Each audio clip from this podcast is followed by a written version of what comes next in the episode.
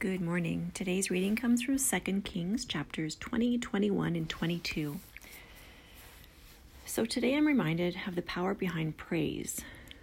The devotional tells us, the king of Judah said to his people that believing in God would deliver them from the attacks of the sons of Moab and Ammon. If we read 2 Chronicles 20, there's a divine command which according to logic is a strange and unreasonable thing.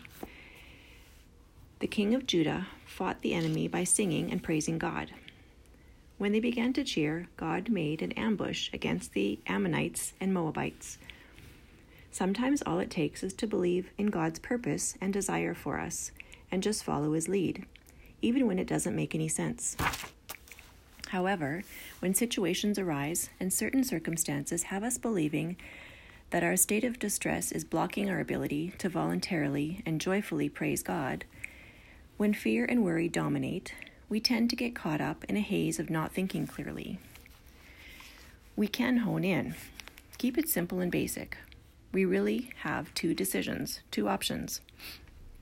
Number one is to remain overwhelmed and stuck in the swirling spiral of unfruitful feelings and emotions, or number two, to intentionally make a conscious decision to choose praise.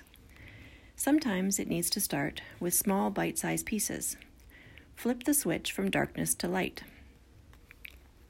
Start with a thought that's just one tiny step better to neutralize before moving towards what can eventually turn into appreciation, joy, praise, and singing, if you will. As crazy as it seems, in times of distress, it's totally possible.